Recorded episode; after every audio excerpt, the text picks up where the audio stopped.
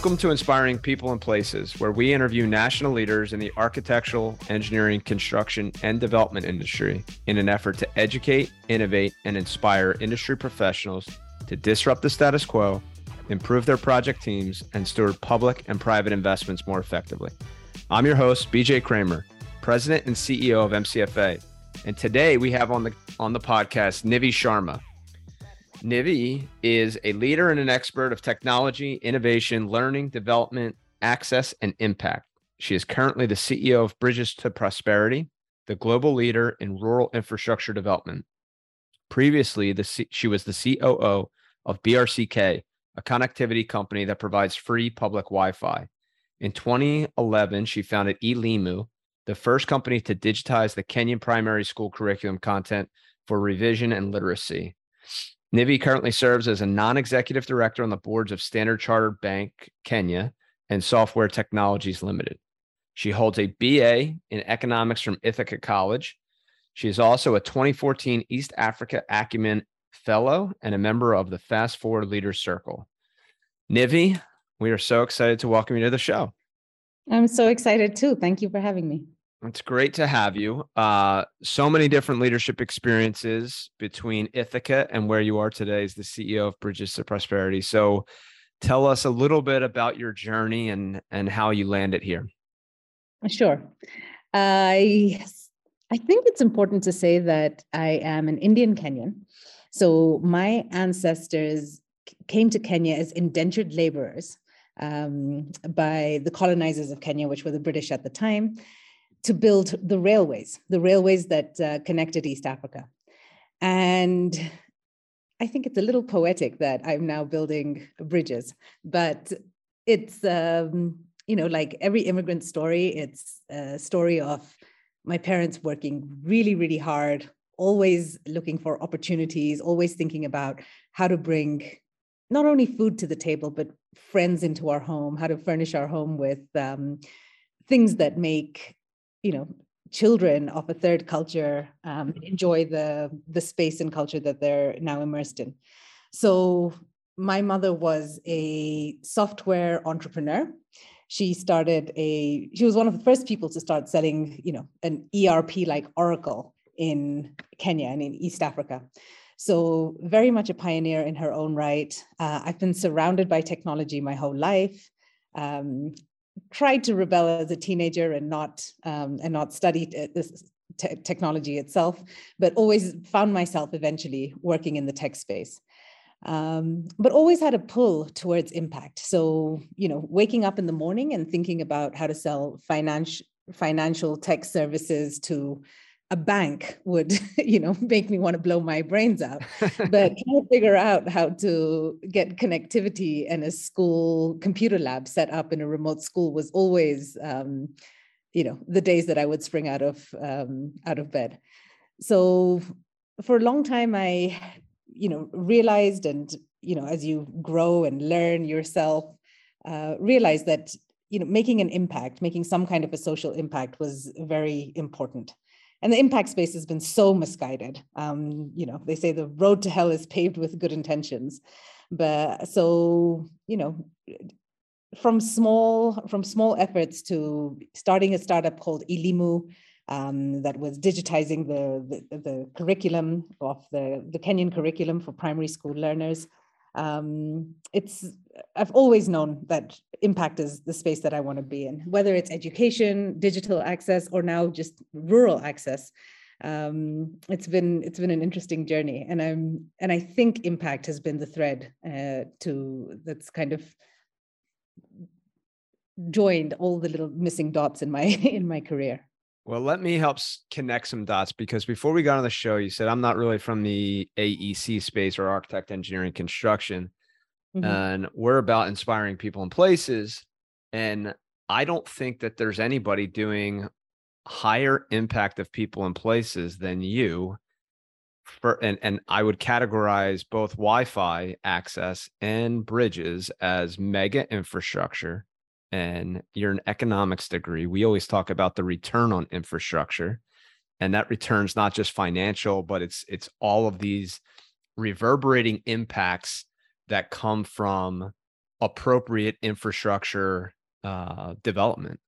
Uh, so I'm I'm excited to hear some case studies or or some projects that you're involved in and how they're impacting the communities that they're serving.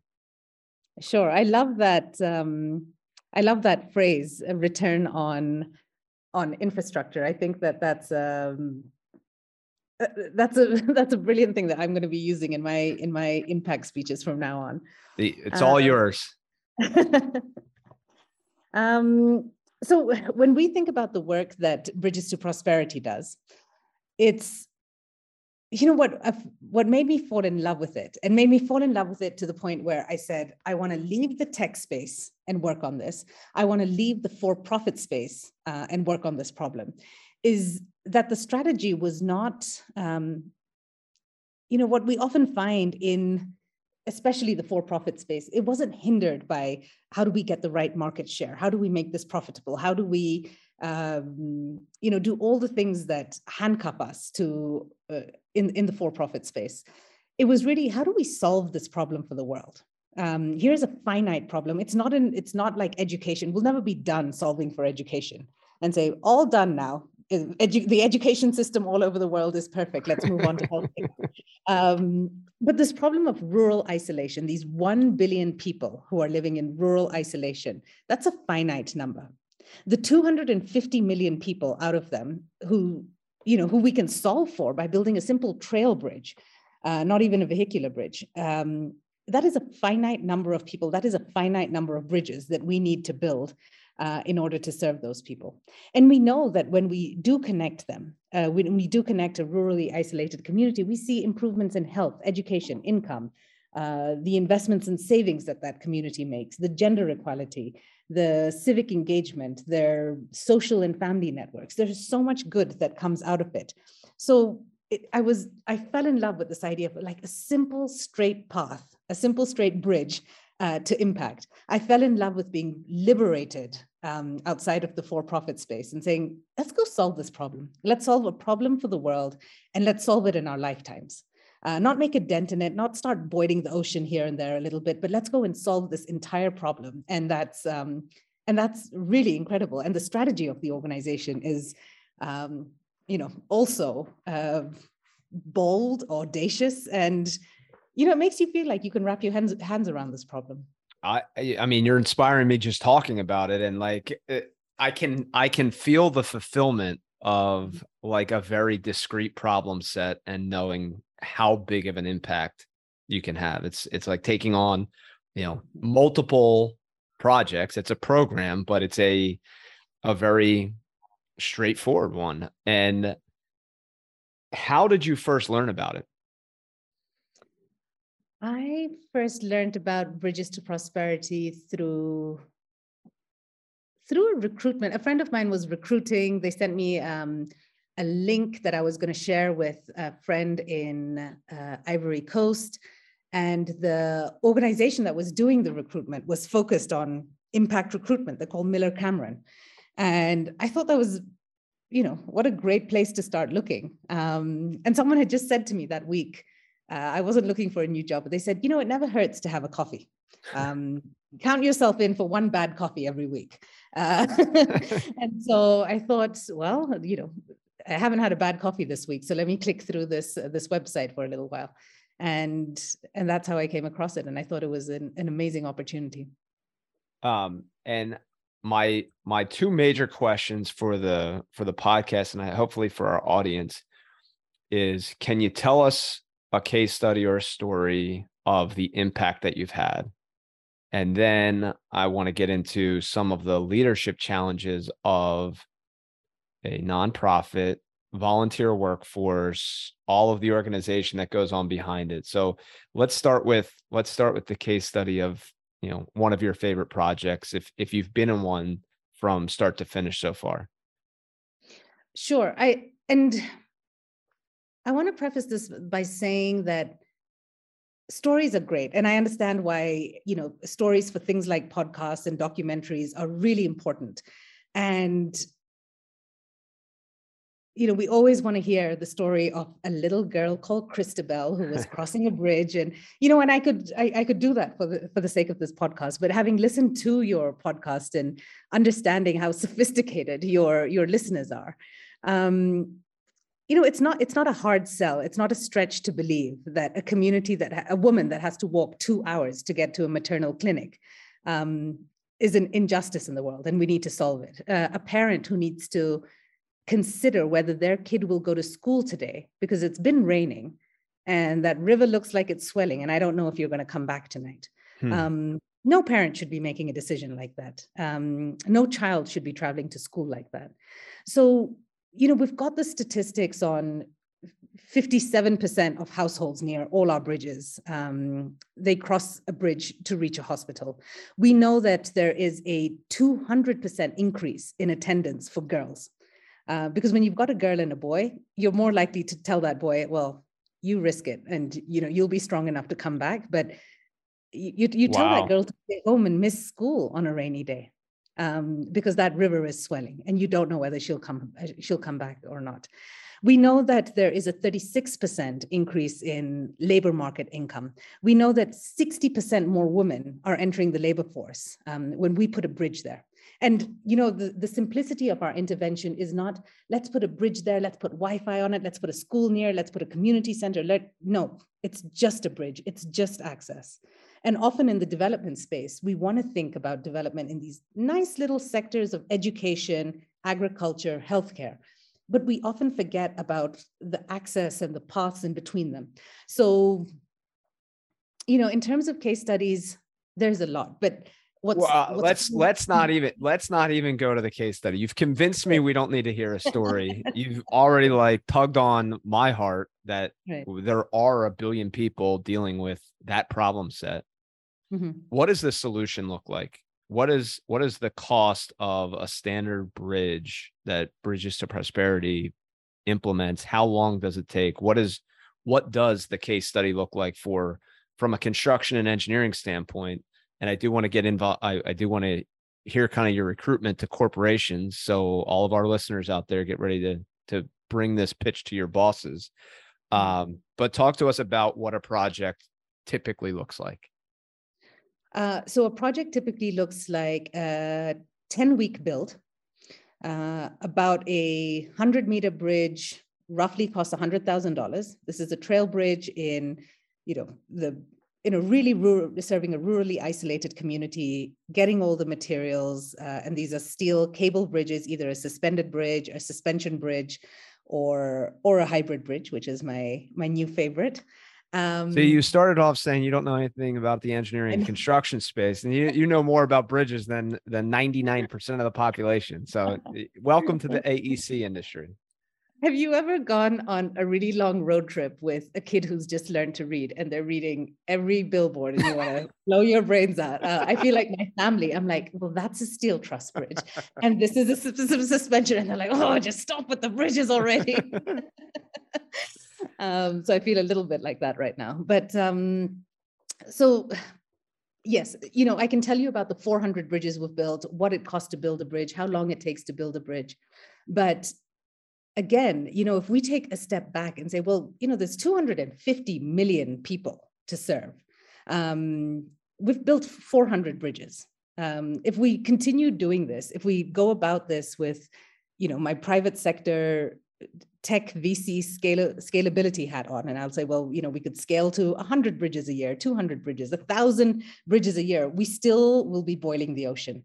So really our strategy is embedded in three main pillars. One is evidence. So the kind of statistics that I have been rattling off to you on what we've seen and been measuring, we're a really data-driven organization. Uh, and now we're doing something so exciting, which I don't know if I've got the right kind of geeks in your audience, but a randomized control trial.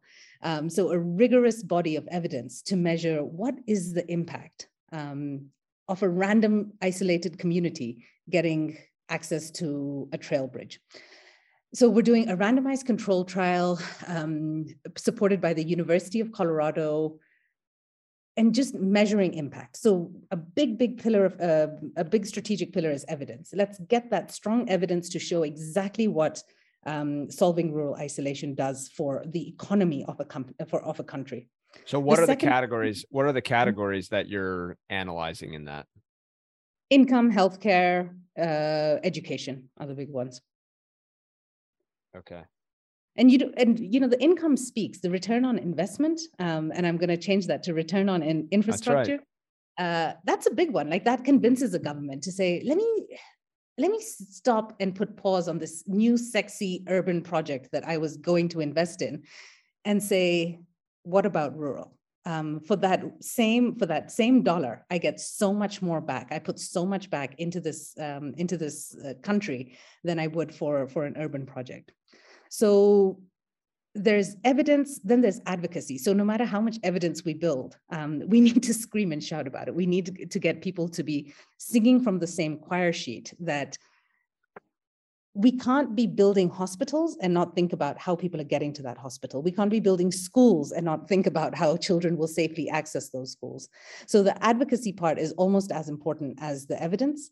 Um, and then we're also providing technical assistance. So what do you need to build a bridge? You need the skills, you need to know how to build a bridge, the procurement methods, and so on. How can we support a government, a not for profit? How do we support a development, any kind of development player to do that? Um, how do you get funding? How do you secure the funding? And how do you think about results-based finance and you know different contracting methods uh, to make this happen?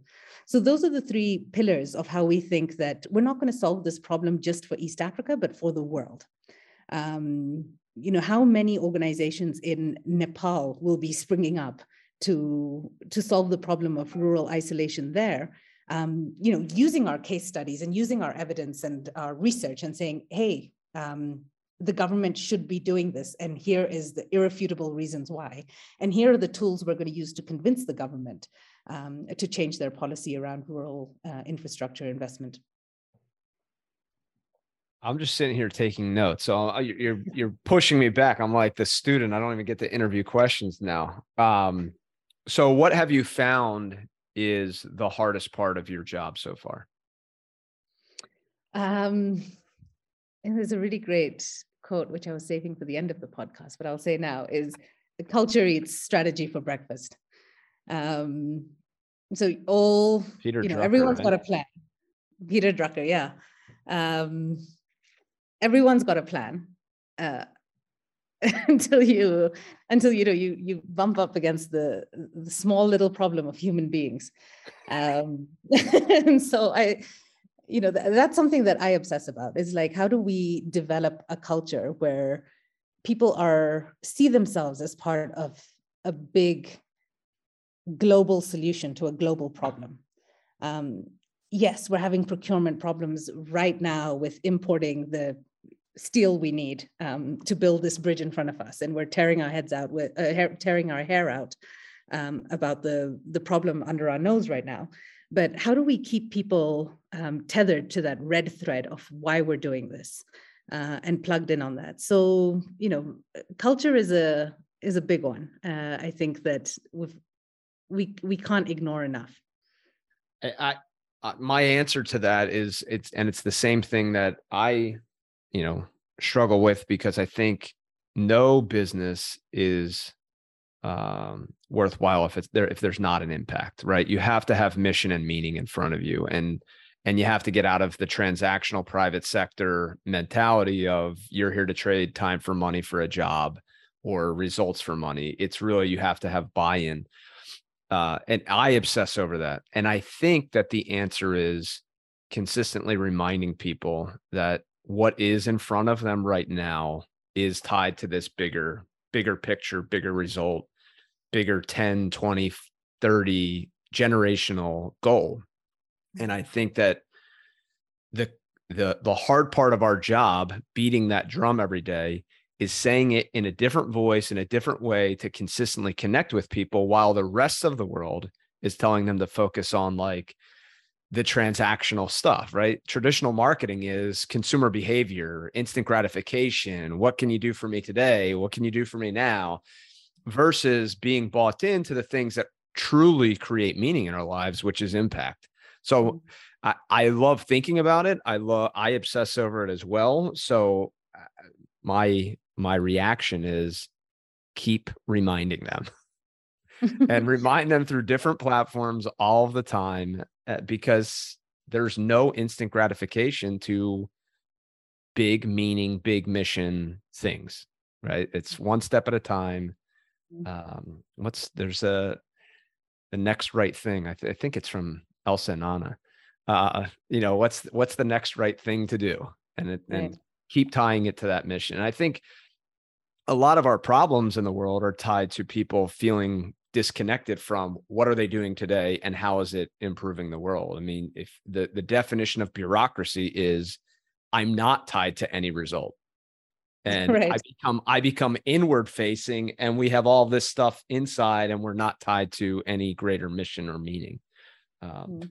sorry to go on the soapbox. I get very passionate about the, uh, like the topic. yeah. No, uh, because I mean, if we're just, you know, like you say, pushing paper, trying to get through the day, um, clock in and clock out. Um, even even if you're not in an impact organization like B2P, where we've got it done easy. You know, it's easy to come up with a story about someone who crossed a bridge safely today. Um, yeah. It's easy to come up with that community member who was who's just completed a bridge and during the inauguration ceremony said, "I lost my fiance um, she was crossing this bridge. So, you know, this is my mausoleum to her um, mm. by being a part of this construction crew.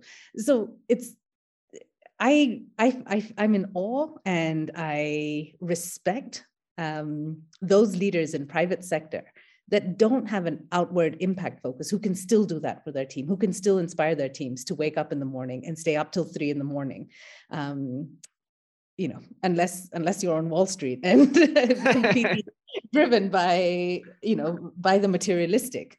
Um, it, to me that's true leadership of you know who can get their team to do that. Yeah i agree. Inspiring people and places is brought to you by mcfa mcfa is a cve verified service disabled veteran owned small business.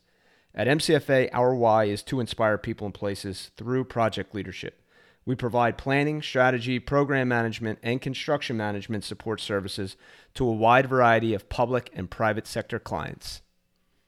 What is a must read book from your library?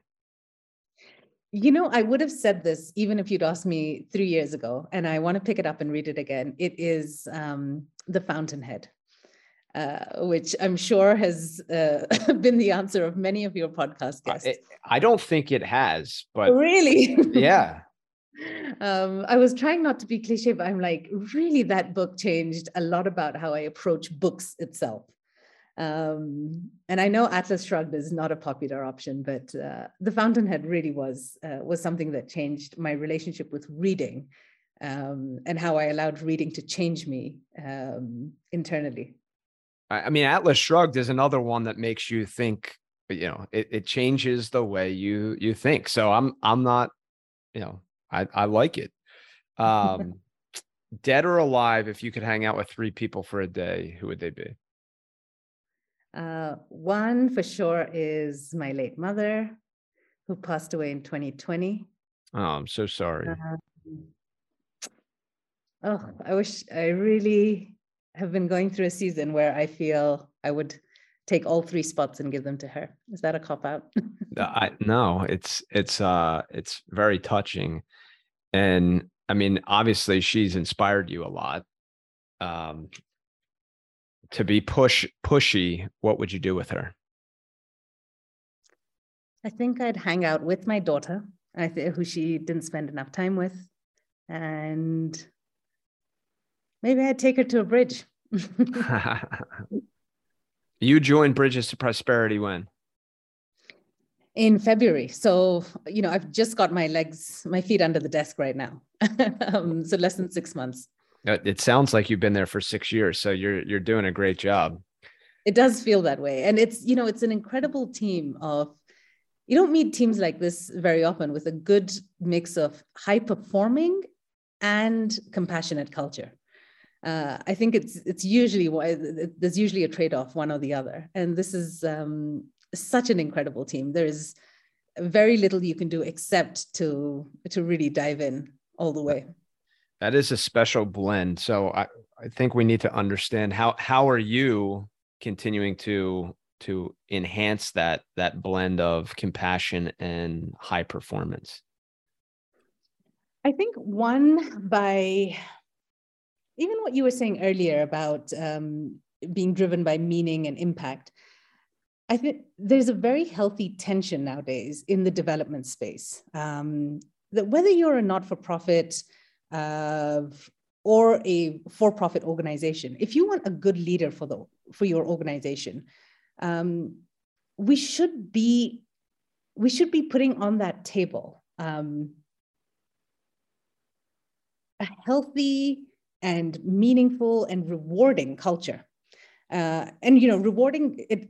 I, I don't. I've never understood why someone solving for the largest problems in the world, um, whether that's climate change or poverty, um, why we feel that that person should earn less because of their you know the goodness in their heart than someone who's selling sugary drinks or violent video games to children uh, that's that's always confounded me so kind of bringing this this modern take on what a work culture uh, even within a development or a, a, an impact driven organization looks like um, I really do want to shake it up. I want us to use technology in really innovative ways that we don't have to send boots on the ground to do site visits at 200 different locations to see if they need a bridge but we should be able to use um, the satellite imagery and take the machine learning from the 400 bridges we've built to say, well, actually go check out these 16 sites. Um, they're most likely to have populations around them and a impassable, uh, you know, river or gorge that needs to be, um, that maybe a bridge needs to be built over. So, you know, technology and just a rejuvenated culture around what we're doing and why we should feel proud of ourselves and feel um, rewarded and recognized for our work uh, is what I hope to bring to the team. You're leaving me speechless.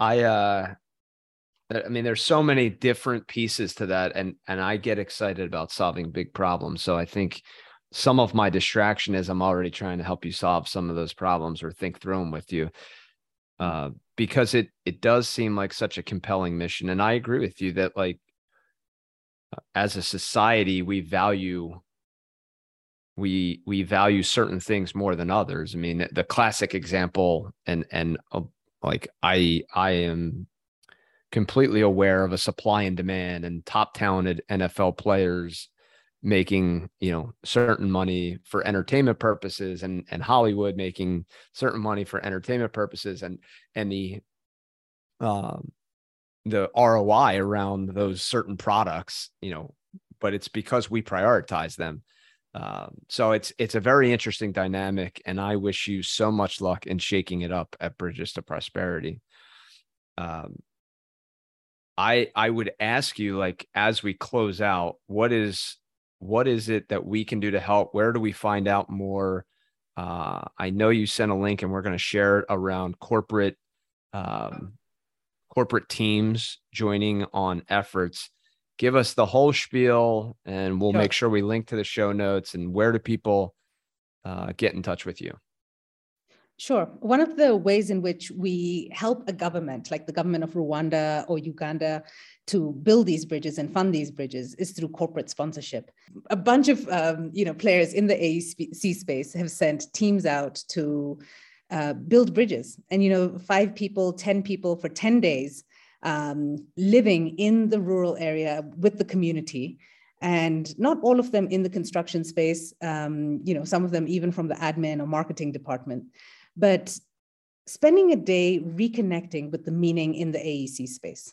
So we're super excited that, you know, through this podcast, we want to offer one spot um, to one of your listeners, and they can join a corporate team. And everyone who leaves uh, this this experience, and it started out with B2P saying, "Help us build this bridge because we don't know how."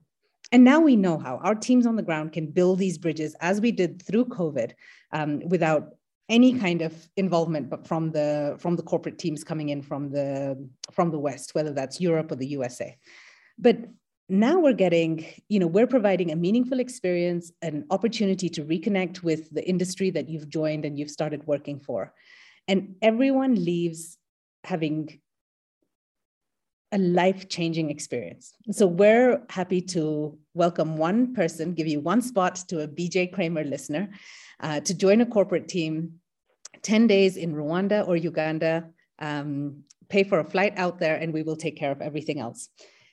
You could do that by going to bridgestoprosperity.org slash BJ Kramer and, uh, and tell us why we should consider you. That's awesome. We, uh, I, I'm excited for that. Am I allowed to apply? you should apply. That would be, that would be a great piece of advocacy for the work we do. Um, that's that's unbelievable. So, could a corporation that doesn't know about Bridges to, Prosper- to Prosperity yet send an entire ten person team? Absolutely.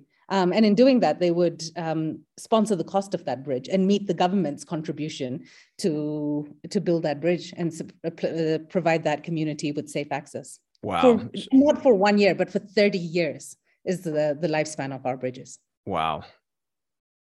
So similar to like a Habitat for Humanity, an entire team comes out and and helps to helps to build the bridge. Absolutely. So we do the work for the first uh, eight or nine weeks. Uh, you know, lay the foundation, let the cement dry, and so on. And so the last ten weeks is you know really when the the cable bridge you know gets across the river, the hard work gets done. Uh, and it's such a meaningful, such a meaningful experience. Um, so we and the, the community feels so so lucky to have you know people from a different part of the world come and care about them. The civil engineers on the ground feel so lucky to be working side by side giving instructions to um, professionals who have you know built sewage systems for the city of new york. Uh, so it's it's an incredible it's an incredible learning opportunities that goes two ways. Nivi, consider me a fan, consider me a supporter. I can't thank you enough for sharing some of your experience uh, and and your mission at Bridges to Prosperity.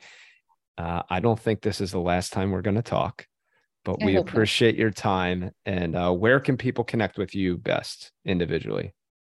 Is LinkedIn the best place? LinkedIn. LinkedIn is the best place. All right. So we'll make sure we link to Nivi's um, uh, LinkedIn page on the show notes. Mm-hmm. And Nivi, thank you so much. Thank you very much for having me. And I hope to see you out on a bridge soon. Hey, everybody. If you enjoy this show, do us a favor and subscribe to Inspiring People and Places on iTunes, Spotify, or your favorite podcast hosting platform. We'd also greatly appreciate if you left us a review and shared this with other entrepreneurial public servants. Be sure to visit our website, www.mcfaglobal.com, sign up for our newsletter, and learn more about MCFA and our projects. Until next time, have a great week and a great weekend.